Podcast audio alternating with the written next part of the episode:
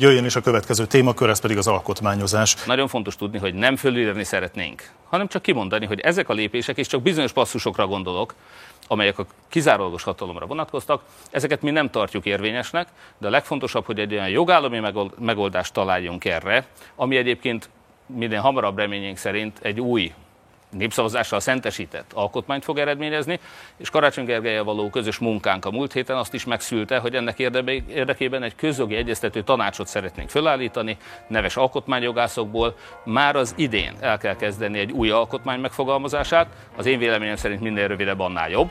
Hiszen Ebbe a Fidesz is benne lenne? Én személy szerint azt is mondtam, amit ellenzéki nem szokott ilyet mondani, de én azt gondolom, hogy egy bűnözőktől megszabadított Fideszre maximálisan számítani kell. Számomra teljesen visszataszító és elfogadhatatlan, hogy Magyarországnak egy egypárti alkotmánya van.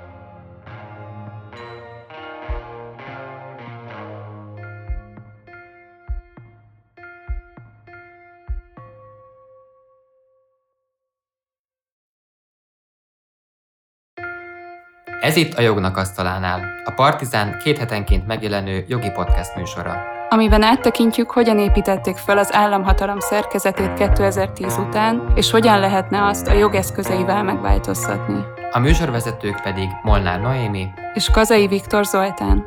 Ha tetszik az adás, akkor szállj be a Partizán műsorainak finanszírozásába a Patreon oldalon, valamint ne felejts el feliratkozni a Partizán YouTube csatornájára. Ne maradj le a jognak asztalánál egyetlen epizódjáról sem. Kövess minket Spotify-on és a Facebookon, ahol a műsorhoz kapcsolódó egyéb érdekes információkat is megosztunk. Kezdünk! Kezdünk. Üdvözlünk mindenkit a Jognak Asztalánál második évadának ötödik epizódjában amelyben folytatjuk azt a beszélgetést, amely az úgynevezett feles alkotmányozásról folyik a közbeszédben, illetve a szakmai berkeken belül. Ezen a héten Flex Zoltánnal fogunk beszélgetni, aki amellett, hogy az ELTE AIK egyetemi tanára, az Egységben Magyarországért elnevezésű ellenzéki tömörülésen belül a közjogi kérdésekért felelős kabinetvezető. Nagyon szépen köszönjük, hogy elfogadta a meghívásunkat és rendelkezésünkre állsz. Örömmel. 1990-ben szereztél diplomát itt az ELTE Állam és Jogtudományi Karán, tehát a rendszerváltást, az alkotmányos átalakulás folyamatát már egyetemi hallgatóként, illetve frissen diplomázott jogászként élted át. Milyen emléket őrszöl erről az időszakról?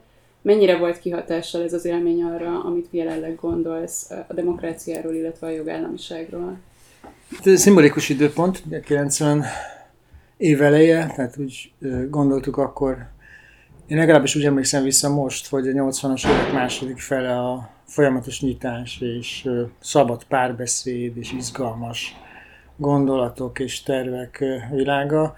Persze, amikor elkezdtem a jogi tanulmányomat, akkor nem számított még senki rendszerváltásra, legalábbis arra, hogy gyorsan történik. Emlékszem arra a kora 90-es években született könyvre, illetve konferenciára, ami arról szólt, hogy láttuk-e, hogy jön. Persze nem látta senki, hogy jön közvetlenül, de mindenki számított rá valahogyan történelmi távlatokban. Tehát egy ilyen bomlás volt, amiben nagyfokú szólásszabadság, tök izgalmas intellektuális kihívások voltak.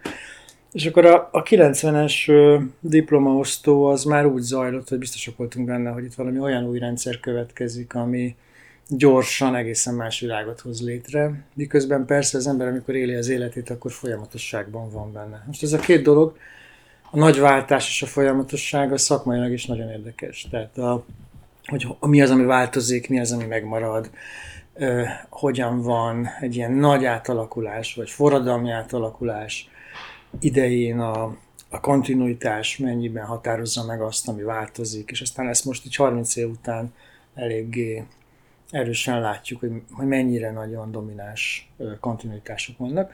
De az az évfolyam, amiben végeztünk, az így most visszatekintve a nagy lehetőségek évfolyama, a piaci értelemben is, politikai értelemben is, mindenhogyan, tehát az én évfolyamtársaim közül nagyon sokan politikusok voltak, vagy lettek, nagyon sokan a, a jogi szakma csúcsain helyezkednek el nagyon régóta, illetve nagyon jelentős gazdasági pozíciókat töltenek be, tehát mintha kinyújt volna egy nagy kapu.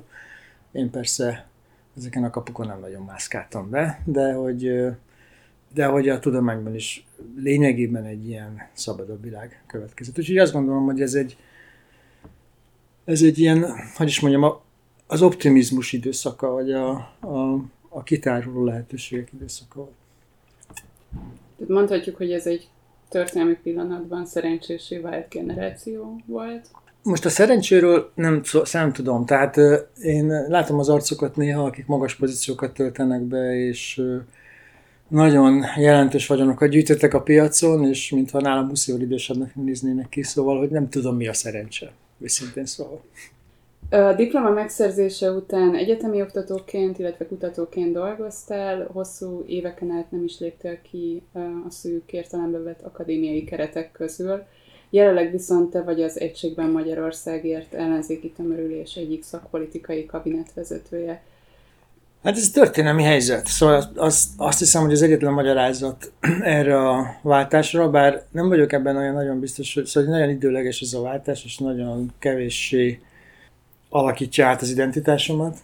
Szóval nem történik semmi tulajdonképpen, csak az, hogy van egy ilyen eléggé súlyos helyzet, azt szerintem a hallgatók is tudják, meg ti aztán végképp tudjátok, hiszen részt vesztek benne, hogy, hogy azért a vita arról, hogy egy ilyen bezáródó autoritár rendszert hogyan lehet lebontani, hogyan lehet visszatérni a jogállam, demokrácia ösvényére, direkt nem széles utat mondok, mert szerintem ez egy keskeny dolog, legalábbis a posztkommunista átmenetek számára.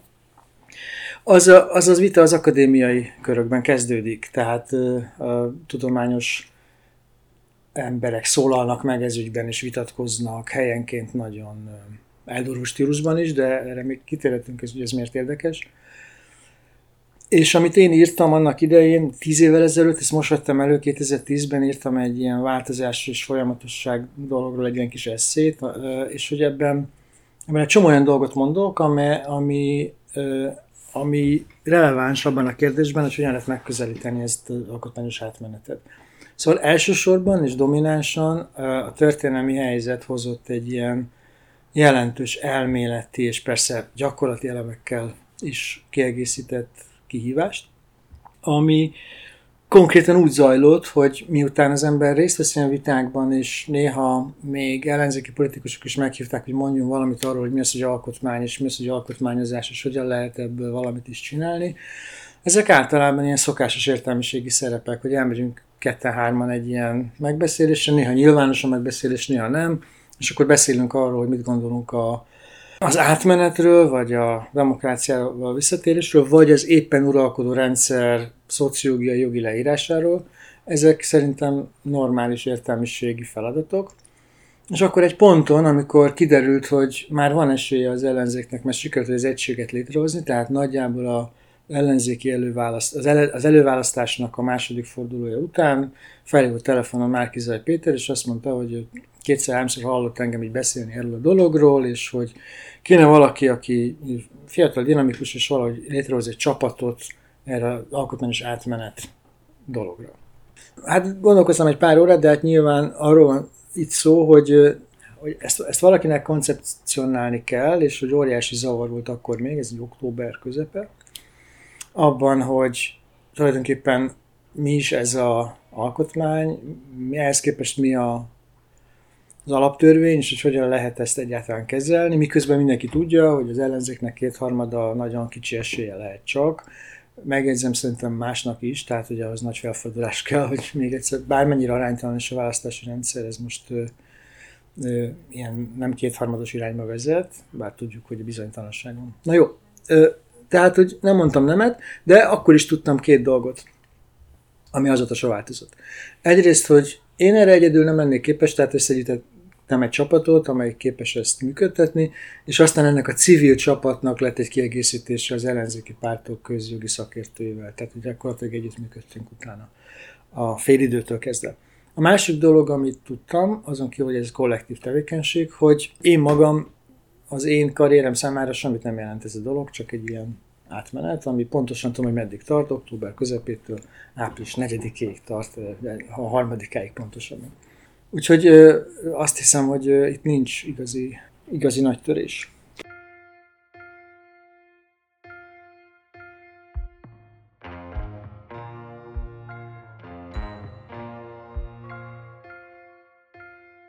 NER-ben dolgozó jogászok habitusa kapcsán szeretném kérdezni, hogy mit gondolsz arról, hogy jogszociológusként, és mint aki jogászképzéssel, jogászi hivatásrendekkel, jogtudatossággal foglalkozol, jogász társadalom szereplőinek mi a felelőssége abban, hogy kiépült a Nemzeti Együttműködés rendszere, és mondhatjuk, hogy nagy rész zöggenőmentesen működik és működtetik jogalkotók és jogalkalmazók.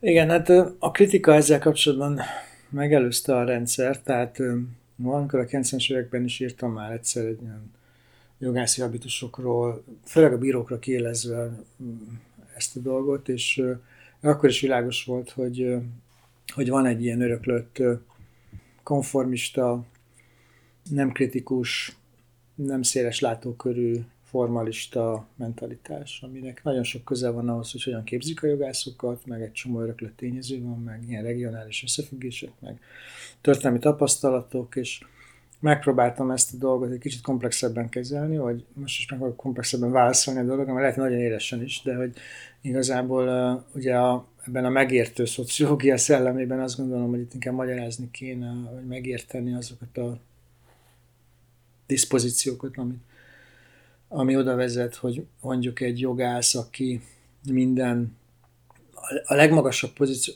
nevesítsük a dolgot, tehát mondjuk a, itt van a, itt van a volt, volt igazságügyi miniszter, a Trócsányi László, aki, aki volt az akadémiai pozícióban is a legmagasabb, szóval egyetemi tanár.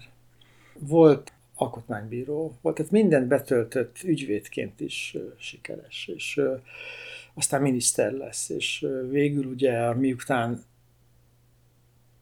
tágértelemben mondom ezt a fogal, megbukik, mint miniszter, utána a jogász egyesület, a, a kamara, a, ezt magyar jogász egylet. Semmi kényszer alatt megválasztja ö, elnökének. Hogy számomra ez a karrier, meg ez a befejezése a karriernek, az egy, az egy szimptomája annak, hogy nincsen veszély annak, hogyha valaki, ha valaki elárulja a jogi szakma alapvető értékeit és elveit. Ez persze most itt nagyon élesen hangzik, de én azt gondolom, hogy ez egy ilyen formális jogászi mentalitás, és én nagyon haragszom egyébként a nagyon jó szándékú szóhasználatra, ami a jogászokat a társadalom mérnökének tartja, vagy mérnökeinek. Mert ez az amerikai realizmusban egy nagyon fontos kiinduló pont, csak egészen más gondoltak rajta, mint amit a közép-európai jogi kultúrában ezt, ez jelent. Ugyanis ebben a régióban az, hogy a társadalommérnöke az lényegében egy ilyen instrumentalista logikába való beleegyezkedést jelent. Tehát azt jelenti, hogy megmondja a főmérnök, hogy mit kell csinálni, és akkor ők megmérnöklik a dolgot, és tényleg ez van miközben az eredeti koncepcióra vonatkozott, hogy a társadalmi igényeket hogyan lehet egymással összeegyeztetni és mérlegelni a különböző jogos, legitim társadalmi igényeket, és ez lenne a, a jogász dolga, sokkal kreatívabb, sokkal érzékenyebb feladata. Ez az instrumentalista értelme a, a mérnökösködésnek, ez kifejezetten zavar. Tehát ugye ez a habitus, ami, ami arról szólna, hogy bármi van a jogszabályban, azt, azt megvalósítjuk. És hát tényleg az egyetlen olyan erős, ellenálló góc, amely képes ilyen demokratikus elveket, jogállami elveket működtetni, tulajdonképpen csodaszámba megy, ugye ez a, a választott bírói testület néhány évvel ezelőtt a bírák valamilyen oknál fogva megválasztottak egy kritikus OBT-t. És hogy ez egy, ez egy jelentős pont, de tulajdonképpen egy ritka virág a magyar jogászkultúrában. Mi, mielőtt ez történt volna, egyébként egy korszakon keresztül a, a bírói kar megválasztotta mindig a saját volt főnökeit, és nagyon elégedett volt azzal, hogy, hogy a, a megyei elnökökkel jobban van. Szóval van egy ilyen furcsa, habituális hagyomány, ami, ami a konformizmusnak és a formalizmusnak egy ilyen erős keveréke. Tehát akkor szerinted az, ami most történik, az jóval előbb kezdődött, mm. és hosszú hagyományai vannak a közép-kelet-európai mm. jogásságban, így Magyarországon is. Igen. Szóval azt gondolom, hogy ez egy alapvető kész, ez a kontinuitásnak pont itt van a, a, lényege. Tehát, hogyha azt nem láttuk, hogy jön a demokratikus fordulat, de szerintem azt lehetett látni, hogy ez a rezsim az jönni fog. Tehát, hogy azt, azt nagyon sok jelből lehetett látni, hogy jön, és én elővettem régi írásokat, és abban azért benne is volt. Tehát, hogy, hogy, hogy egy csomó dolgot lehetett látni az első húsz évből, hogy mi a probléma. Hadd egy ilyen személyes példát, amikor 2010-ben megjelent ez a, a könyv, amiről az előbb beszéltem, ez a kontinuitásokról és változásokról, akkor a Weiss János 2012-ben írt egy kritikát az egész sorozatról, hogy a 20 év után sorozat volt, ami azt rótta a szerzők szemére, hogy miért kritikusak az első 20 évvel, éppen most kezdik lebontani a jogállamot és a demokráciát, és hogy miért, vagy, miért vagyunk kritikusak a rendszerváltás eredményeivel. És hát őszintén szólva azért, mert az első 20 évnek a, az intézményes és ilyen kulturális jellegű hiátusai, problémái, azok még orvosoltuk lettek volna tudatos beavatkozással, és ezért ott volt értelme ennek a típusú kritikának, hogy intézményi elemeket, vagy ilyen habituális elemeket tudunk kritika alá vonni, tényleg a javítás szándékával. Tehát az a típusú kritika, amelyik képes ugye nem rendszerkritikaként, hanem, hanem ilyen intézményi kritikaként működni. Tehát, hogy nem hiszem, hogy, romboltuk, hogy mi romboltuk volna ezekkel az eszmékkel vagy kritikákkal a, a rendszert. Lát, látszott, hogy a politikai működtetői kezdik el rombolni, azért, mert hogy ezek a habitus elemek megvoltak, tehát hogy simán lehetett. És nem csak a jogászokról beszélünk, az újságíró társadalom ugyanilyen, az orvosok ugyanilyenek, és minden társadalom ilyen. Ugye a Dürkheim azt mondja, hogy az, az egyén és a, a társadalom és a, a, a politika, hogy az állam között kell ez a pufferzóna, ami a, ő a, ugye a professzionális etikáka helyez itt a hangsúlyt, és azt hiszem, hogy ebben óriási, óriási hibái vannak a, a magyar rendszerváltásnak, hogy nem csak a, a demokrácia oktatását, vagy a társadalom edukálását a demokratikus működésmódra, hanem ezeket az autonómiákat nem vette komolyan. És hát ezekkel a szakmákkal azt lehetett csinálni, amit akarnak, és most is azt lehet. Tehát egy nagyon fura uh, hiánya van a rezisztenciának.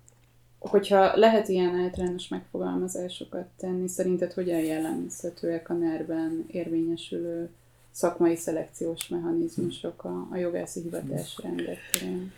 Szóval abban a könyvben, amit most, amit most jelent meg, és ennek a NER, NER dolognak a rendszerhibáiról írtam, abban, abban van egy, szerintem egy fontos érv, ami ugye az, arról szól, hogy a jogállamnak mi is lenne az a jó téteménye, ami miatt fontos lenne mondjuk a társadalom számára. És az egyik ilyen az az, hogy, hogy a jogállamban lehetséges egyáltalán szakpolitikai racionalitás hosszú távon, és eredményesen. Mert hogy a, az autokratikus rendszerek együgyűek, tehát egy monolit logikát működtetnek, a hatalom megtartása a lényeges, egyik másik még leptokratikus is, tehát a hatalom és a pénz összegyűjtése a fontos, és ezért leépülnek a szakpolitikai színvonalak. Úgy alacsonyá válik a szakpolitikai színvonal. Egyébként ez nagy, ez a, magyar, a magyar rendszer nagyon jól mutatja ezt. Tehát, hogy, hogy egyre, egyre gyengülő káderek kerülnek be a kormányzati pozíciókba, a szakpolitikai felelősök azok egyre kevésbé tartják fontosnak a szakpolitikát, a, a, a látszata fontos, és a politikai lojalitás. Tehát de aztán beszélhetnénk az alkotmánybírókról, vagy az összes közjogi méltóságról. Az a helyzet, hogy a 90-es évek elejéhez képest itt is van egy folyamatos romlás. Tehát a, az én, én úgy, úgy látom, hogy a, a 90-es évek nagy nekilendülése, amikor szerintem autonóm karakterek kerültek be jó szakmai színvonalon ezekbe a közjogi intézményekbe, ez a dolog nem 2010-ben vált hirtelen rosszá, hanem folyamatosan romlott el. Tehát egyre, rossz, egyre alacsonyabb színvonalú lett a jogászi kvalitás ezekben az intézményekben, és aztán már szerintem ez eléggé olyanná vált, hogy, hogy egyértelmű a politikai lojalitás dominanciája a szakma fölött. Az, hogy a, a rendszerváltó országgyűlésbe alapvetően a, az értelmiség ült be, az nem tekinthető inkább kivételnek, ahhoz képest, ami később jött, és amit úgy jellemeztél, hogy egyre rosszabb. Igen, de én nem a képviseletre gondoltam, hanem a, hanem a közjogi intézményekre. Tehát az ombudsmanokra, alkotmánybírákra, mm. miniszterekre. Tehát az, az a típusú szakmai, ugye szakmai kvalitásokra kérdeztél, tehát a, ugye a parlamenti képviselet az, az egy más logikai dolog tud lenni, tehát hogy ott, ott nem feltétlenül kell a, dominálnia ennek a típusú szaktudásnak, de azért az, mondjuk egy igazságügyminisztériumban milyen kvalitások vannak, vagy milyen, milyen az alkotmánybíró jogi felfogása, vagy milyen az ombudsman szerepfelfogása és jogi felkészültsége, az fontos kérdés abban a tekintetben, amit, amit előző feltettél, tehát hogy mi a, mi a szakmai tudás és a Igen, csak hogy az ezek az emberek hozzák magukkal azt, vagy hozták magukkal azt az étoszt, meg a saját tudományos vagy értelmiségi holdudvaruk. Hogy olyanokat választottak? Igen. Mm. Hát nem tudom, de azt, azt hiszem, hogy a, a, egy, olyan, egy olyan államban, ahol a, ahol a politikai képviselet, tehát a parlamentarizmus jól működik, és fontos az, hogy a kormány szakmai munkája és a szakpolitikai teljesítménye jó legyen, mert azon múlik a választás eredmény, és nem valami máson. Ott elemi érdeke, politikai érdeke a rendszernek az, hogy a, kormány, a kormányzati hatalomnak, a kormányzó pártoknak és mindenkinek az az érdeke, hogy jó szakemberek kerüljenek a végrehajtó pozíciókba és a közjogi intézményekbe, mert ez tartja fenn a legitimitását. A autokratikus rendszer legitimitását nem ez tartja fenn.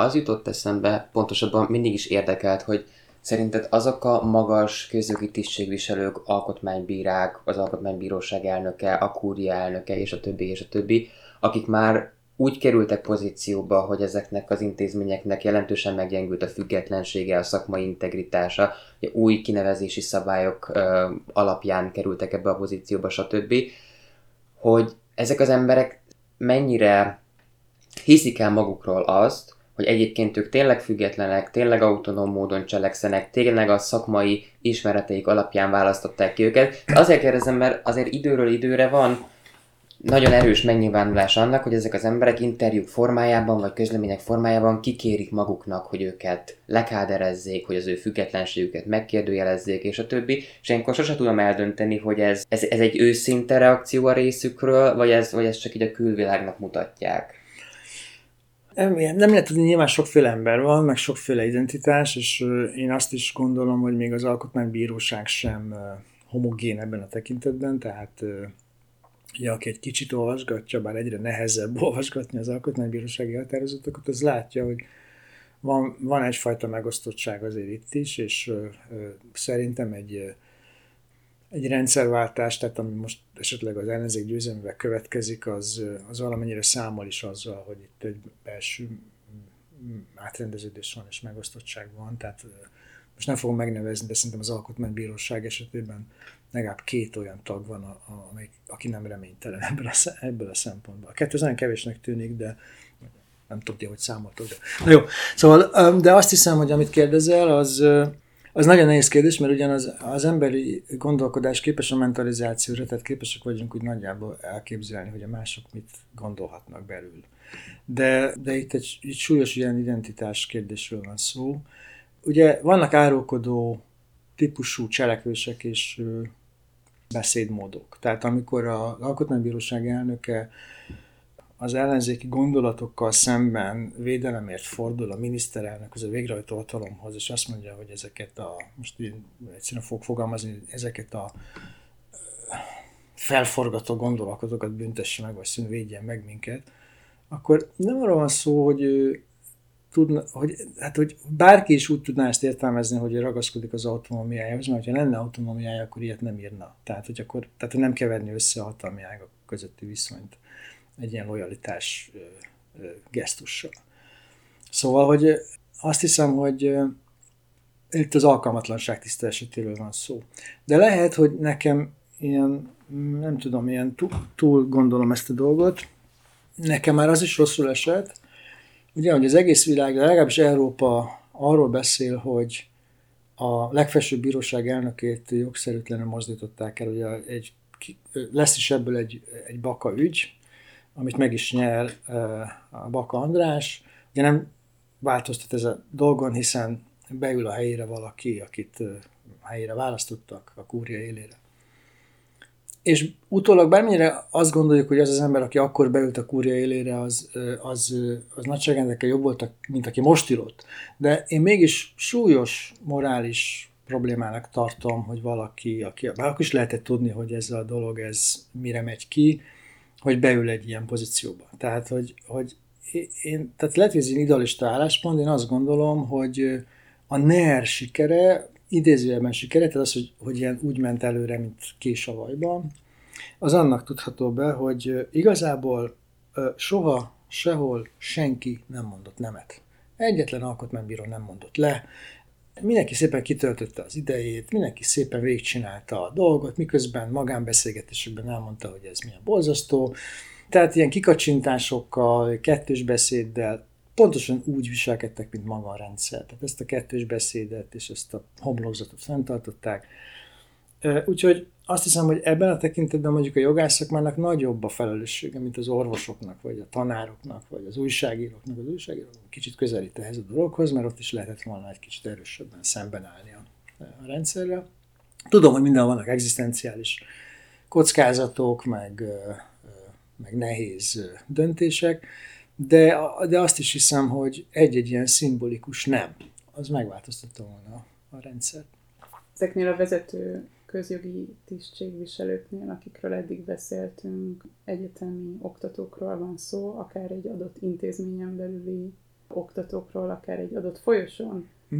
belül dolgozó oktatókról, hogy ezeknek a tisztségvállalásoknak van-e hatása az egyetemi szférán belül? Nézd, én egy durva hatást látok, ami, ami, ami nagyon-nagyon más szempontból nagyon fontos a jogász szakmának, a jogász hallgatók számára van egy ilyen presztisdús mintázatrendszere, tehát hogy hova akarsz te eljutni joghallgatóként a szakmában. Ugye nagyon erős pozíciók vannak, tehát valaki a kúria elnöke, a legfőbb ügyész, alkotmánybíró, ombudsman, Ugye, tehát ez egy ilyen vonzó dolog, és azok a mentalitások, meg habitusok, meg viselkedések, amelyek a jogász szakma csúcsain vannak, azok súlyosan érintik a joghallgatóknak a, a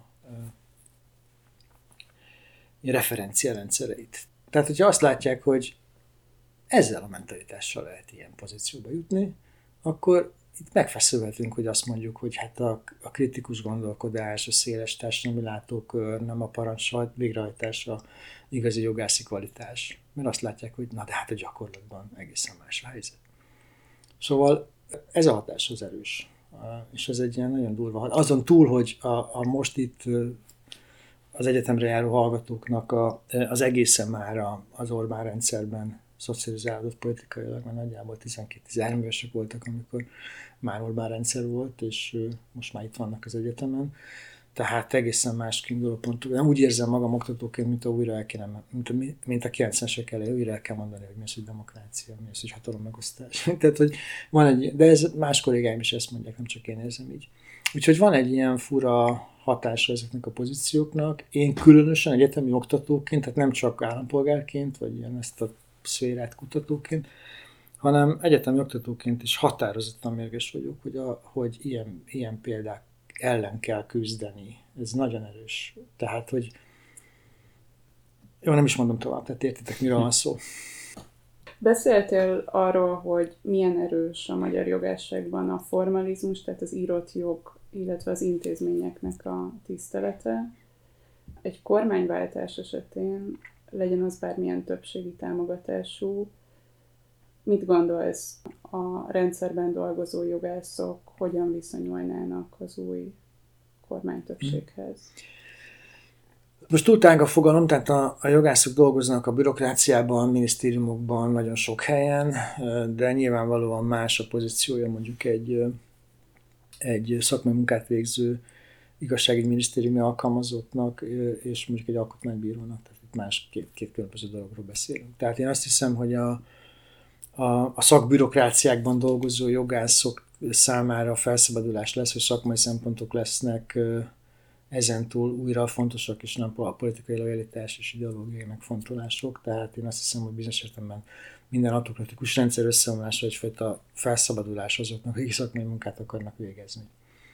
De azok az intézmények és azok a jogászok, akik olyan helyeken dolgoznak, ahol kifejezetten azért tették oda őket, hát hiszen ez látszott, néha ad hominem törvényhozással kellett berakni oda embereket, aminek, akiknek a kiválasztásának a szempontrendszere elsősorban a politikai lojalitás volt. Tehát a dominánson a lojalitás szempontok vezették őket.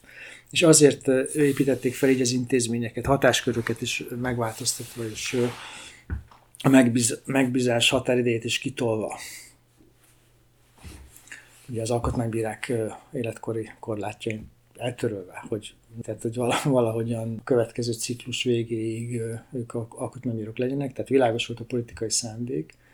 Most ebben az esetben ezeket ugye a szakmában néhányan ilyen autokratikus zárványoknak nevezik, akik, akik tudják akadályozni a, a demokratikus működésmódot egy elvesztett választás után is, már a Fidesz szempontjából elvesztett választás után, akik tehát a letéteményései annak, hogy hogyan lehet választást úgy elveszteni, hogy a hatalmat ne veszítsék el, akik ezért hoztak létre, azoknak az esetében a, a, az eredeti alkotmányos szerep megtalálásának az esélye szerintem alacsony. Tehát nem hiszem, hogy nem hiszem, hogy Kozma Ákos megtalálná az ombudsmani szerepet.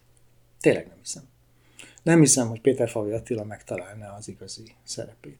Nem hiszem, hogy a, az Alkotmánybíróság elnöke megtalálná az alkotmányosság őrzőjének a szerepét. Sokok miatt ez arcvesztés nélkül nem menne, de nem azért, mert ez nem lenne elvárható, hanem azért, mert, mert a, akik alkalmasak arra, hogy egy autokratikus rendszerben ilyen nyilvánvalóan és egyértelműen ezt a szerepet elvállalják, amit a politikai centrum rájuk bízott, azok szerintem mentálisan alkalmas, a mentálisan és szakmailag is alkalmatlanak ahhoz, hogy egy jól működő jogállamban egy,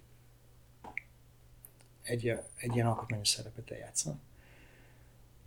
Ez egy elég durván hangzik, de, de az a meggyőződésem, hogy, hogy miközben az ellenzéknek arra kell játszani, hogy ez nem így van. Tehát, hogy, hogy mindent meg kell próbálnia az ügyben, hogy ez hogy, be, hogy bebizonyítsa, hogy ez nem, nem igaz, és hogy képes normálisan működni a, a, a.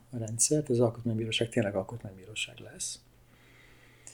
És még van is ebben egyfajta ilyen dinamika, tehát hogy, hogy előfordulhat, hogy a most kisebbségi pozíció az alkotmánybíróságon belül, hiszen nem mindenkiről van szó, és nem minden tekintetben képes megfordítani ezt az arányt, és elhalványul ez a másik szerepfelfogás. De hogy nagyon leegyszerűsítsem a választ, én azt gondolom, hogy szerintem jogállamban, demokráciában az alkotmányos szerepek eljátszása, ombudsmannak lenni, alkotmánybírónak lenni, az egy nagyon komoly és nehéz szakmai feladat, autokráciában nem nehéz. Tehát, hogy ez egy szakmai minőségi különbség. Tehát, hogyha az, az igazi alkotmányos funkció ellátása, az egy bonyolult jogászi és morális feladat. Az autokratikus rendszerben uh, egyszerűen csak ilyen verbális készségek kellenek hozzá, meg érvelési technika, hogy hogyan lehet kikerülni a, a rögtön lelepleződés látszatát, miközben ez azért világos, hogy nem megy olyan jól. Tehát egyre konfúzabbak lesznek az érvelések, egyre semmit mondóbbak, egyre összevisszábbak, és egyébként ez igaz az egész jogrendszerre, és az a jogászok, akik gyakorlatban dolgoznak, tudják is, hogy elképesztő dogmatikai silányság van. Úgyhogy azt hiszem, hogy aki alkalmas az autokratikus rendszerben egy alkotmányos funkcióra, az nem alkalmas egy jogállamban. Ugye ezzel kapcsolatban gyakran felmerül az az ötlet, hogy ezeket a magas közjogi tisztségviselőket, alkotmánybírókat, kúria elnökét, ombudsmant és a többi valahogy el kéne távolítani a pozícióból egy esetleges kormányváltás esetén, éppen azért, hogy ne tudják betölteni ezt a zárvány szerepüket. Ellenévként, vagy ezzel szemben ellenévként fogalmazódik meg, hogy hát nem tudjuk, hogy ezek az intézmények és ezek az emberek hogyan fognak működni, mit fognak csinálni, és a többi. Te mit gondolsz arról, hogy, hogy indokolt-e bizonyos körülmények között ezeknek az embereknek a leváltása, vagy legalábbis lépéseket tenni arra, hmm. hogy ezek, ezeket az embereket le lehessen váltani, vagy inkább próbáljon meg a következő kormánytöbbség ezekkel az emberekkel együtt élni, és majd a jövőben valamikor biztosítani azt, hogy akik majd utánuk jönnek, azok tényleg a hmm. függetlenség és a szakmai integritásnak a legjobb példái legyenek. Nincsen egyszerű válasz erre a kérdésre. Sajnos ugye néhány hónappal ezelőtt ezek a vitánk, ezek ilyen egyszerűsített mechanizmusokban csaptak össze, vagy logikákban. A dolog ennél sokkal bonyolultabb, és tehát nyilván nem arról van szó, hogy egy demokratikus átmenetben persze voltak ilyen gondolatok is, hogy akkor az alkotmánybíróság helyett egy másik párhuzamos intézményt létre kell hozni, vagy a legfőbb ügyészség helyett egy másik párhuzamos intézmény, de ez igazából nem volt komoly. Minden ilyen radikális vélemény szerintem arra volt, hogy megtörje a jeget. Tehát azt mondja, hogy itt valami nem normális dolog van, valami súlyos hiba van. Tehát ezek az, az autokratikus zárvány, mint kifejezés abból a logikából született meg ez a fogalom, hogy hát ezek tényleg nem látják el az alkotmányos funkciójukat, tehát valamit ezekkel majd csinálni kell, de nyilvánvalóan nem lehet a sokféle ok miatt, politikai ok miatt, az európai jogi válaszok miatt, a magyar választók mert ez nem tud érzékenyek persze a jogállami összefüggésekre, de azért nyilvánvalóan könnyen kihasználható támadási felület lenne, hogyha úgy tűnne, mint hogyha ok nélkül itt leváltanak embereket kétharmados többség nélkül, megjegyzem a kétharmados többség birtokában is ugye furcsa, tehát hogy ezt nem, nem így szokták csinálni. Tehát hogy mindig az van, hogy azért a kontinuitásnak a, a, a lényeges elemeire figyelni kell egy jogrendszerben. Mindennyien tudjuk, hogy a legnagyobb forradalmak sem üres lapra írják az új jogrendszert, hanem elképesztő sokat kontinús elemeben, néha személyi kontinuitások is vannak. És a, az ellenzéknek a terve az, az, az alapvetően arra épül, hogy amit nem mondtál a második opcióban, hogy hát ezt ki kell próbálni. Tehát, hogy meg kell nézni, hogy mi történik valójában. De azért hagyd tegyek fel egy egyszerű esetet. Tegyük fel, hogy a kormány, az új demokratikus kormány a parlamenti többség elé beterjeszt egy törvénycsomagot, ami csupa feles törvényből áll, tehát egy kétharmados elem sincs benne. Viszont mondjuk egy ilyen erős antikorrupciós törvénycsomag, ami leszámolna a kleptokratikus rendszerrel, tehát beletenne egy csomó olyan bélyemódosítást, vagy egy egyéb elemet, ami lehetővé teszi, hogy a vádemelés azokban az ügyekben megtörténjen, ami eddig, ahol eddig nem történt meg. Nem nyújt hozzá Polt Péter személyéhez, nincsen új legfőbb ügyészség, csak egyszerűen a szabályok úgy változnak, hogy nem lehet kikerülni a vádemelést. Most ezt nem megyünk bele részletekbe, hogy ez hogy Tehát, De a lényeg az alkotmányjogi szempontból, hogy ez egy feles törvény. Mekkora az esély annak, hogyha tényleg autokratikus zárványokról van szó, hogy a köztársasági elnök ezt a törvényt, vagy törvénycsomagot, vagy egyes lényeges részeit az alkotmánybírósághoz küldi, és ugye nem jelenik meg a magyar közlönyben. És mekkora esélye van annak, hogy az alkotmánybíróság mondjuk a, a alsófiók aljára teszi ezt a dolgot, Ugye, miközben tudjuk, hogy lenne határidő, de hát azért az, az is előfordult már csomószor, hogy az alkotmánybíróság nem cselekszik. Vagy az alkotmánybíróság az alaptörvény bizonyos ideológikus szakaszait úgy értelmezi, hogy az abba ütköznek bizonyos intézmények. Vagy akár azt is mondhatja, hogy ez ugyan nem kétharmados, de hát a tartalmánál fogva ez kétharmadosnak kéne lennie, tehát azért alkotmányellenes, hogy bármit mondhat. Tehát egy útja van szerintem a következő kormánynak, hogy alkotmányi jogi értelemben és dogmatika értelemben nagyon jó minőségű törvényeket terjeszt a parlament elé, és az nem tud megjelenni a, a magyar közlönyben azért, mert a köztársasági elnök és az alkotmánybíróság akadályozza, akkor mit kell tennie ilyenkor egy parlamenti többségnek? Azt mondja, vagyis a kormánynak azt mondja, hogy jó, hát akkor nem fogunk tudni törvényt alkotni, vagy, vagy valamit csinál. Szerintem ez a kérdés. És akkor felmerül az a dolog, hogy, hogy, hogy valóban, valóban mi tehető meg ilyenkor, és mi nem. De mi van az egyik oldalon? Az egyik oldalon ott van a, nem egyszerűen csak kormány képesség, tehát tud kormányozni a kormány, hanem egyszerűen a törvény nem tud alkotni. Tudom, hogy ez politikai kockázattal jár a parlamenti kisebbség részéről is, tehát lelepleződnek ezek a logikák. tényleg kiderül, hogy ezek autokratikus zárványok. Mondom még egyszer, azzal a feltételezéssel, hogy nem adnak igazán okot arra, hogy alkotmányosan kifogásolható törvények legyenek. De tegyük fel, hogy az egész szakma meg van győződve arról, hogy ez rendben van, de az alkotmánybíróság ezt mégiscsak elmeszeli, és nem lesz belőle törvény. Hogy akkor most mi van? Akkor előbb-utóbb oda jutunk, hogy új választásokat kell kiírni, mert nem tud kormányozni. Ez egy totál csőd.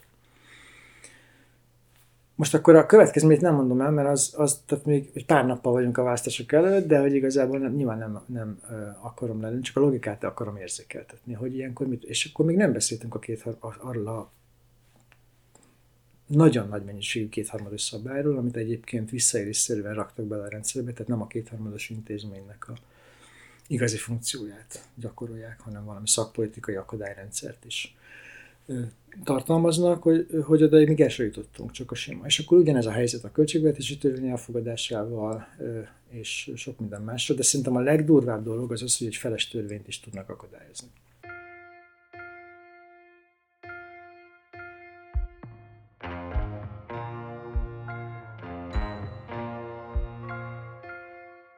Ez az egész közjogi, szakmai és közéleti vitát általában a feles alkotmányozás mm. kísérletével szokták leírni, amiről mindig elmondom ilyen papagájszerűen, hogy ez elég pontatlan, mert itt senki Nagyon nem pontatlan, feles, feles alkotmányozásról beszél.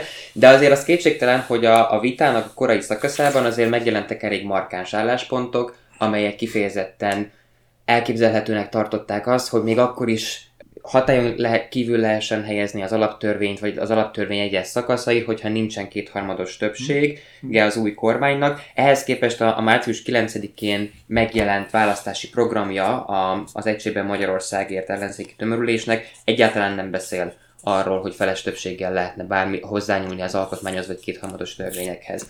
Ha az egész vitát nézzük így amblok, és most nem csak azt, amit, amit te gondolsz, mi az oka annak, hogy ez, ez az álláspont finomodott, és hogy igazából ma már nem nagyon képviseli senki ezt az álláspontot, hogy feles törvényel, vagy feles többséggel lehetne alkotmányozni? Nézd, ha, ha kilépünk a, a, a közjogtudomány logikájából, akkor azt tudom mondani, hogy a, az első szakaszban, amikor arról volt szó, hogy, hogy uh, itt alkot, maga az alaptörvény az akadály, akkor az igazi funkciója ezeknek az érveknek az volt, hogy megkezdődjön egy ilyen delegitimálása az alaptörvénynek.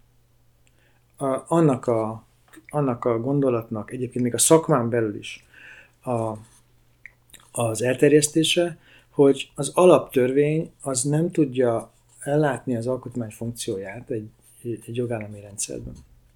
Nem alkalmas arra, hogy ez új közt, egy új közt, egy köztársaság alkotmánya legyen, nem alkalmas azért, mert ahogy a létrehozták, és nem alkalmas tartalmat, tartalmilag se, de se eljárás jogi, se tartalmi érvek nem, nem erősek. Annak ellenére, hogy itt van, tehát, hogy itt van egy csomó kommentár, valahol az alaptörőnek is a kommentárja, és ezeket megírták jogászok, és azok egy része ma nem tartja alkalmasnak az alaptörvényt arra, hogy alkotmány legyen.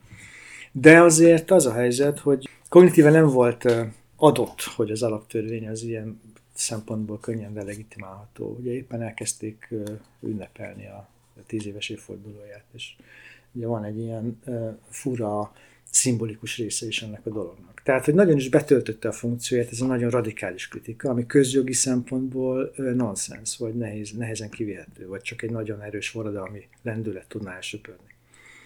Ez mindig az. Ugyanakkor ténylegesen közel kerülve az ellenzéki győzelem esélyéhez, ugye demokratikus újjáépítés esélyéhez, a dolgot el kellett kezdeni szakmailag is végig gondolni, és abban, a, abban az a helyzet, hogy a győzedelmeskedett az a pozíció, és ez azt hiszem egyébként a kevés olyan dolog közé tartozik, amely, amelyet nehéz vitatni, hogy nagyon erős probléma volt az a rendszerváltás jogi elitje által elkövetett hiba, hogy a sima, sima, hát szóval a, a kétharmados törvényhozás nem választott el az alkotmányozástól, hogy, tehát hogy az alkotmányt védtelenül hagyta. És egyébként az is hiba, hogy nem, nem alkotott meg egy új alkotmányt, és ennek a szimbolikus stabilitása nem teremtődött meg. Ezek mind fontos szakmai előzményei annak a válasznak, ami most körvonalazódik, hogy egy új alkotmány megalkotását csak egy magasabb legitimációs szinten lehet elképzelni. Nagyon egyszerűen próbálom fogalmazni, tehát ne a parlament akarjon alkotmányozni egyedül. Tehát miközben a parlamentnek óriási szerepe van, mert egy képviseleti demokráciában fogunk élni remélhetőleg hosszú távon, de az alkotmány megalkotását nem lehet ugyanúgy elképzelni, mint ahogy eddig, tehát hogy a parlamenti többség, ha van kétharmad, akkor tud alkotmányozni, ha nincs, akkor nem lesz alkotmánymódosítás.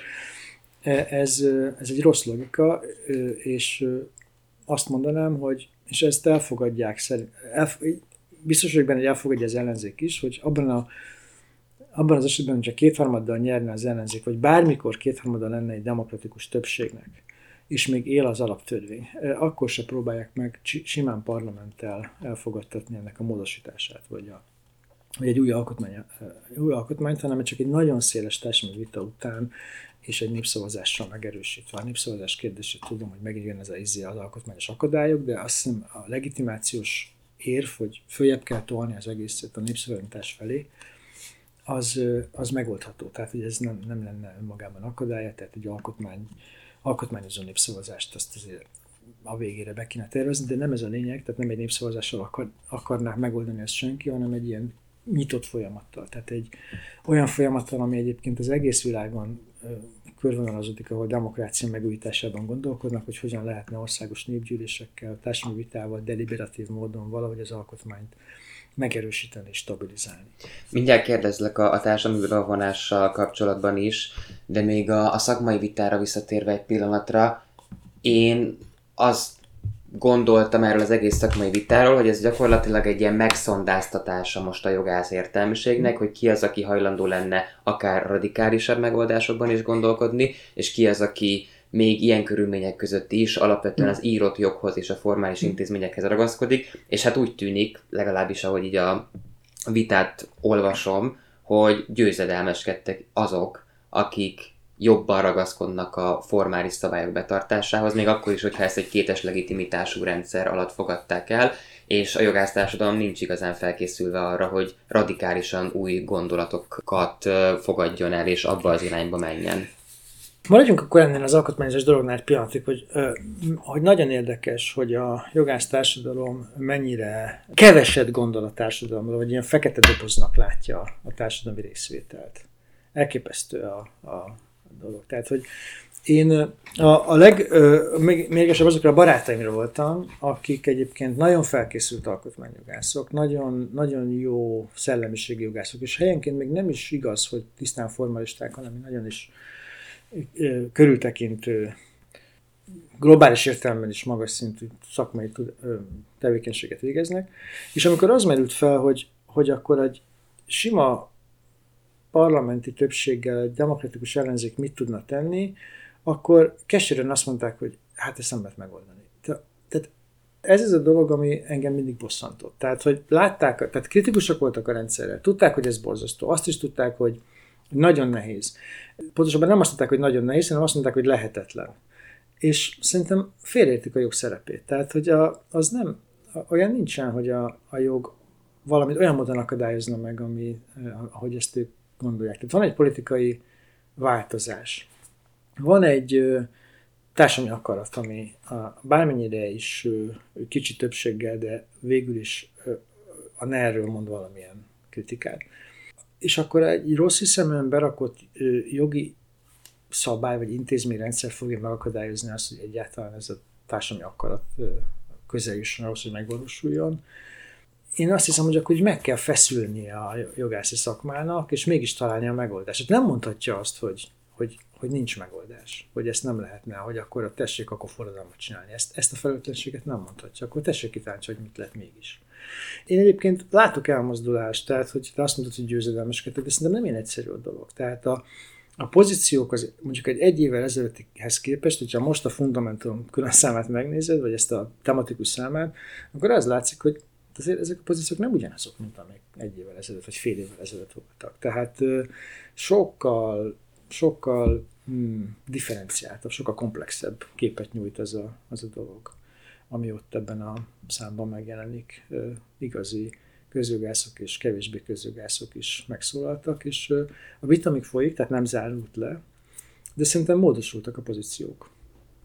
Térjünk akkor vissza a társadalmi részvételre az alkotmányozás folyamatában. A rendszerváltozás környékén, sőt még a rendszerváltozás követő években is, azért alkotmányjogilag nem volt teljesen tisztázott, hogy mi a népnek a szerepe hm. az alkotmányozás során, és aztán 2010-re eljutottunk oda, hogy gyakorlatilag megkérdőjelezhetetlenné vált az, hogy az országgyűlésnek van joga megalkotni az alkotmányt, és semmiféle követelmény azzal szemben nincsen jogi értelemben, hogy a nép bármilyen formában részt vegyen az alkotmányozás folyamatában.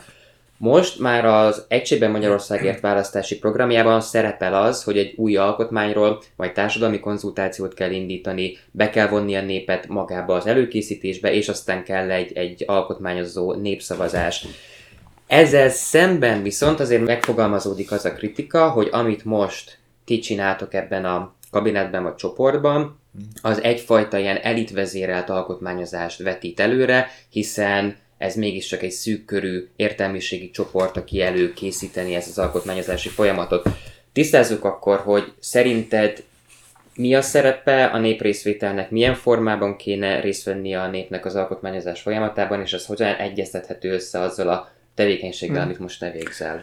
Igen, tehát kezdjük azzal, hogy a, az a csapat, amelyikkel dolgozunk, beleértve most már az ellenzéki pártok közjogi szakértőit is, az nem alkotmányt ír, nem egy új alkotmányt ír.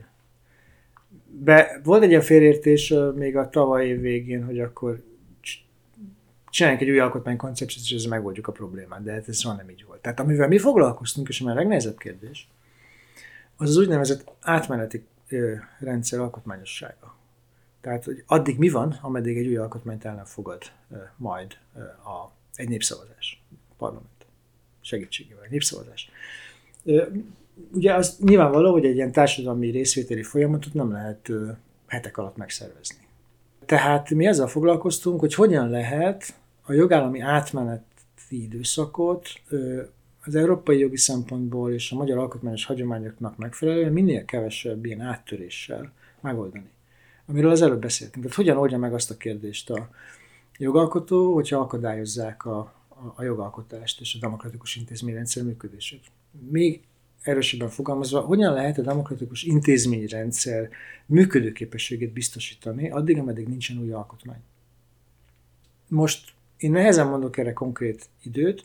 Én politikailag azt gondolom, hogy a cikluson belül kéne egy új alkotmányt elfogadni, tehát komoly politikai munkát kell végezni az ügyben, hogy ez megszervezhető legyen és eljusson odáig.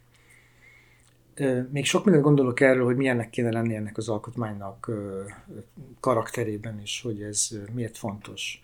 De hadd bocsássam előre, hogy én ezt a dolgot mindig úgy próbáltam teríteni a politikai döntéshozók elé, vagy a szakma elé is, hogy, hogy azt Nyilván be kell látni, hogy ez egy mélyen megosztott társadalom ideológiailag és sok minden tekintetben, és ezt a Fidesz persze kihasznált és tovább mélyítette ezt az ideológiai megosztottságot. Mert nagyon durva, ugye szóban nem állások vannak. Tehát az alkotmányozási folyamat nem csak azért fontos, mert így lehet közjogilag kijutni abból a csapdából, hogy a parlamenti kétharmad nem lesz egy új alkotmány megalkotásához, hanem azért, mert egy ilyen alkotmányozási folyamatnak a kinyitása az egy ilyen társadalmi integrációs projekt is. Tehát, hogy próbáljuk meg az embereket leültetni egymással, és azt a tapasztalatot létrehozni, hogy a, egy Fideszre szavazó bizonyos kérdésekben ilyen nemzeti minimumban képes megegyezni. Lehet, hogy a pártok nem tudnak, de a társadalom meg tud egyezni bizonyos kérdésekben. Tehát az a helyzet, hogy az alkotmány egyetlen egy betűje sem került leírásra. Az éppen azért, mert hogy ez nem ennek a zárt körnek a feladat. Ennek a zárt körnek a feladata az a, az a, az a dolog, amit most már majd ki kell nyitni a szakma felé és a társadalom felé, és én megpróbáltam ilyen üzeneteket kifelé mondani a választóknak, és még a választás előtt világos legyen, hogy az ellenzék tud kormányozni, hogy ez két lépcsős folyamat. Az a második lépcső az, hogy egy alkotmány kell, amit a társadalmi részvételre kell létrehozni, de az első lépcsőben rögtön áprilistól kezdve el kell kezdeni majd kormányozni. És ehhez a kormányzáshoz egy demokratikus ö, jogállami intézményrendszert kell valahogy működtetni a régi zárványok között, azt kompromisszumra késztetni, megegyezni vele, ha nem megy, akkor akkor valahogyan megoldani a helyzetet, ez volt a nehezebb kérdés ugyanis. Tehát a, azt mindannyian tudjuk itt, meg szerintem a, a, a jogászok tudják, hogy egy demokratikus jogállami alkotmányt megírni, főleg egy közjogi alkotmányt, amiben nincsenek ilyen társadalmi értékek nagyon, mert hogy az megosztó lenne, tehát ezt arról már beszélünk, hogy szóba kerül akkor, az néhány napos munkával két-három ember meg tudja írni, tehát tudnánk írni szerintem mindannyian otthon egy alkotmányt, aztán egyeztetjük, és utána visszajönk, és egy közöset, szóval ez nem egy nagy kihívás. A nagy kihívás is hogyan teremtesz hozzá egy ilyen társadalmi legitimációt, és hogyan lesz ez valóban működő, élő alkotmány. Úgyhogy a, a kérdés az tulajdonképpen félértés, mert nem alkotmányt csinálunk, hanem ezt a közjogi átmenetet, ami egy nehezebb ügy szakmailag, és az abban nagyon óvatos volt a politika, nem akarta megijeszteni a választókat. Tehát nem, nem, nem akar beszélni arról, hogy a kétharmados szabályok áttörése, nem akar beszélni a közögi zárványokról, mit fog kezdeni. És ebben igaza van, mert, mert a szakmának is egy része éles hangokon, nyilván a sajtó ezt szerette, polgárháborút vizionált, amikor arról volt szó, hogy egy kétharmados szabályt egy sima többség át tud törni. Ugye a, a, a, jog, a jogfolytonosság megtörése az egy ilyen ördögtől való dolognak tűnt, aminek súlyos társadalmi következményei vannak, és és mindenféle autók felgyújtásával egészítette ki ezt a képzetet. Miközben ez nem, hogy is mondjam, ez egy politikai beszédmód. Úgyhogy mi azzal küzdöttünk folyamatosan, hogy hogyan, le, hogyan lehet nyilvánosan jól érvelni ebben a nagyon bonyolult, komplex átmeneti kérdésben, és végül is arról most elmondható azért, hogy, hogy az van, hogy itt nagyon fontos legitimációs érvek kell, kell alátámasztani minden ilyen jogfolytonosság megtörést. Tehát a nyilvánosság kontrolljával, a kompromisszumkészséggel, alkotmányos elvek működtetésével, a szükségesség, arányosság összes ilyen tesztjének a bevetésével, tehát csak ott, ahol nagyon muszáj, és csak akkor, addig a pontig, ameddig működőképessé nem teszik. Tehát, hogy folyamatosan egy ilyen nagyon cizellált működésmód és konszenzus keresés működik, ráadásul úgy, hogy közben az európai intézmények kontrollja alatt is működjön az egész, tehát hogy, hogy ne legyen abból probléma, hogy ez egy ilyen a jogállami begyűrés lenne. Megjegyzem, megváltozott az európai politikai hozzáállás az egész nerhez, ennek köze van most a háborúhoz is, de hát ez egy másik kérdés. Szóval, hogy ezt a cizelát dolgot dolgoztuk ki, de ennek a kommunikáció nagyon nehéz volt a politikai ellenzék számára, mert, mert abban a ter- azon a terepen kellett volna jól beszélnie, miközben nehezen megérthető, nehezen kommunikálható dolgokról van szó, amelyek, amelyek elő volt készítve egyébként nem mellékesen a, a, a szakjogászi szakma által is, mint egy ilyen háborús övezet. Tehát, hogy itt, ahol, ahol azért nem lehet ilyet csinálni, mert akkor polgárháború lesz, és azért nem lehet ilyet csinálni, mert a Fidesz is ezt fogja akkor csinálni, és akkor eluralta a nyelvezetet, ez, amit, amit te is használtál a kérdésedben, hogy a feles alkotmányozás, miközben senki nem beszélt igazából komolyan feles alkotmányozásról.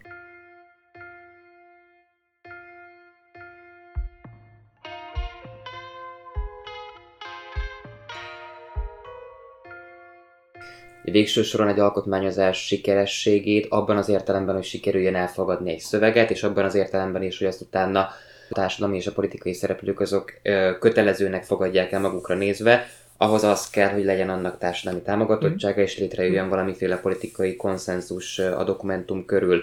Szerinted ebben a nagyon polarizált társadalmi és politikai helyzetben egy alkotmányozási folyamat során hogyan lehetne megteremteni a, azt a fajta társadalmi politikai támogatottságot, amely nélkül egészen biztos, hogy, mm. hogy egy új alkotmányozási folyamat az sikertelen lenne. Ez egy nagyon komoly kérdés, és nem csak szakmai, hanem ilyen politikai munkát is igényel. És ráadásul hagyománytörő. Tehát, tehát, hogy nincs ilyen hagyomány a magyar társadalomban, a magyar politikai rendszerben. Soha nem volt, hogy, nehéz közügyi kérdéseket ilyen deliberatív módon próbáljunk meg. Semmi más kérdés sem. Tehát, hogy nem, nincs igazából ez a bevonódás. Nincs demokratikus élménye a magyar társadalomnak. Tehát az, sokan mondják, hogy de hát a Nagy Imre temetés, ezek szimbolikus elemek. Ez nem, tehát, hogy az igazi bevonódás nincsen. Bizonyos önkormányzatok az, hogy elkezdtek elkezdtek részvételi költségvetéssel és más eszközökkel kicsit kinyitni a demokratikus eszközök felé. Látszik, hogy a dolog működik, hát nem reménytelen. Tehát ugye a Demnet Alapítvány is csinált két helyen, Budapesten és Miskolcon, olyan közösségi gyűlést, ami arról szólt, hogy milyen legyen a város környezetpolitikája, ami egy bonyolult szakmai kérdés. És, és képesek voltak szakértők és civilek együttműködve létrehozni egy ilyen követelésrendszert, amit aztán a jogalkotó, a politikai döntéshozó visszacsató, hogy ebből mit tud megvalósítani és mit nem, de egy ilyen kommunikációs folyamat elindult, és ez nem, tehát hogy, hogy is mondjam, a, a magyar társadalom azért sokkal sokkal európai, mint amennyire gondolja a politikai elit, és egyébként gondolja a nem politikai elit is. Tehát ad mondjuk el egy történetet, egy ilyen nagyon, nagyon magas szintű értelmiségi közegben egyszerűen elmondtam ezt a társadalmi alkotmányozás koncepciót. Viszonylag részletesen és hosszan, hogy ennek vannak előzményei, vannak kipróbált esetei. Ugye Csillében is történik most éppen valami, tök érdekes, hogy mi történik ott, de Európában is voltak ilyen közösségi gyűlések, nehéz kérdésekről szoktak ilyet rendezni, és, és ez és tele van a szakirodalom is ezzel, hogy, hogy hogyan lehetne a egyébként nagyon sok bajjal küzdő reprezentatív demokráciát egy kicsit feléleszteni. Ez egy több évtizedes probléma. Megjegyzem, pont a periférián és a válságövezetekben szokott az innováció bejönni, mert ott nagy tétje van, tehát hogy ott tényleg megold valamit. De ezt elmondtam, és az volt a válasz, hogy én naiv vagyok, a társadalomat nem érdekli csak a fizetése, nem foglalkozik ilyen kérdésekkel, nem, mi ez egy jogállam, ez nem érdekes, meg alkotmányozást, csináltak, amit akarnak, őket az érdekli, hogy, hogy, hogy a egzisztenciális, materiális elemek hogyan, hogyan vannak, tehát hogy mennyi lesz a fizetése, biztos az állása. És én tényleg azt tudom mondani erre, hogy ez kommunikáció kérdés, tehát hogy ha engem most leültetnének, vagy téged, vagy bármelyikötöket nyolc átlagos állampolgárral, és az lenne a kérdés, hogy mi köze van egy alkotmányozásnak az ő hétköznapi életükhöz, egy csomó érvet tudnátok mondani, hogy hogyan, hogyan van köze az ő foglalkoztatási biztonságához, az egészségéhez, a gyereke oktatásához annak, hogy milyen az alkotmány. Tényleg, a hatalom megosztásnak, a kormány korlátozásának, az alapjogoknak ezer szállal van bekötés a hétköznapi tapasztalatokhoz, a hétköznapi élethez, és hogy mondok egy ilyen nagyon egyszerű példát, az, hogy a legfőbb ügyész, vagy az ügyészség az kormány alá rendelt legyen, vagy, vagy független, ebben az álságos függetlenségben, amiben van, azt ezer példával tudnánk bizonyítani, hogy mi történik akkor, hogyha az egyik van, és mi, mi a veszély a másiknak, és akkor el lehetne dönteni. Egy fél órát beszélni kell, és a következő 20 percben, vagy fél órában az a nyolc ember meg tudna egyezni, hogy melyiket választaná inkább, milyen érvek alapján. Tehát, hogy szerintem ez nem lehetetlen. És tudom, hogy soha nem volt ilyen, és ez egy naivitásnak tűnik. De a politikai munkát fektetnek bele, és azt mondják, hogy civilekkel együttműködve az ellenzéki pártok parlamentben már többségben levő pártok azt mondják, hogy én nem akarok önkorlátozó módon, nem akarok az alaptörvényhez hozzányúlni, nem is tudok. De egy új alkotmányra szükség van, látszik, hogy ez nem alkalmas.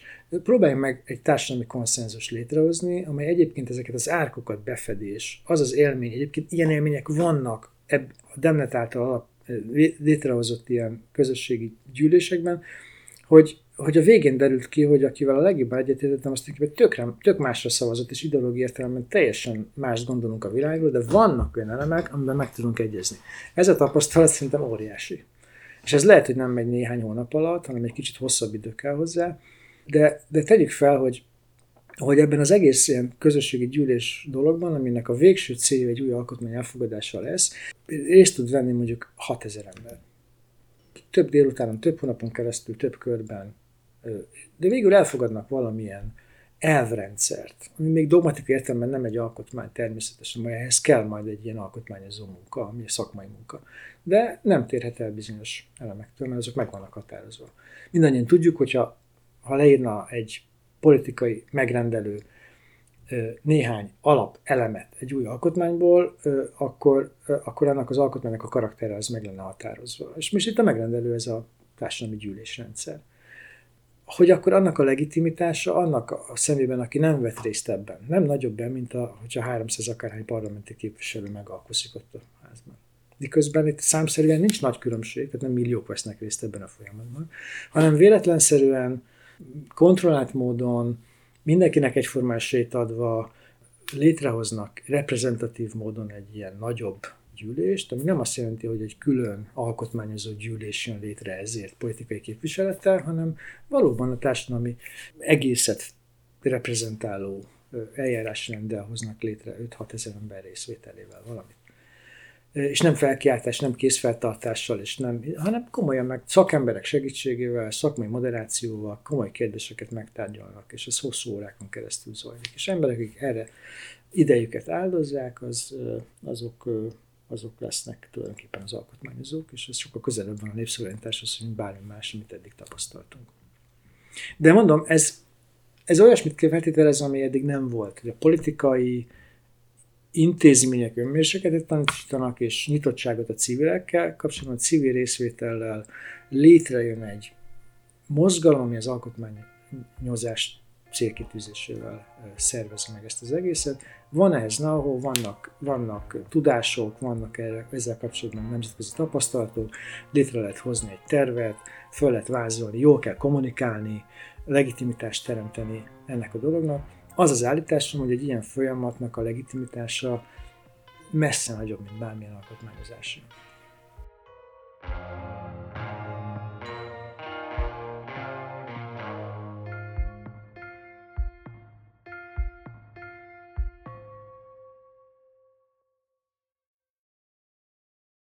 Ez volt a Jognak Asztalánál, a Partizán jogi podcast műsora.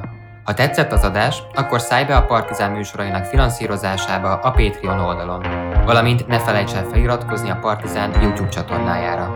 Ne maradj le a Jognak Asztalánál egyetlen epizódjáról sem. Kövess minket Spotify-on és a Facebookon, ahol a műsorhoz kapcsolódó egyéb érdekes információkat is megosztunk. Várunk vissza két hét múlva egy újabb epizóddal.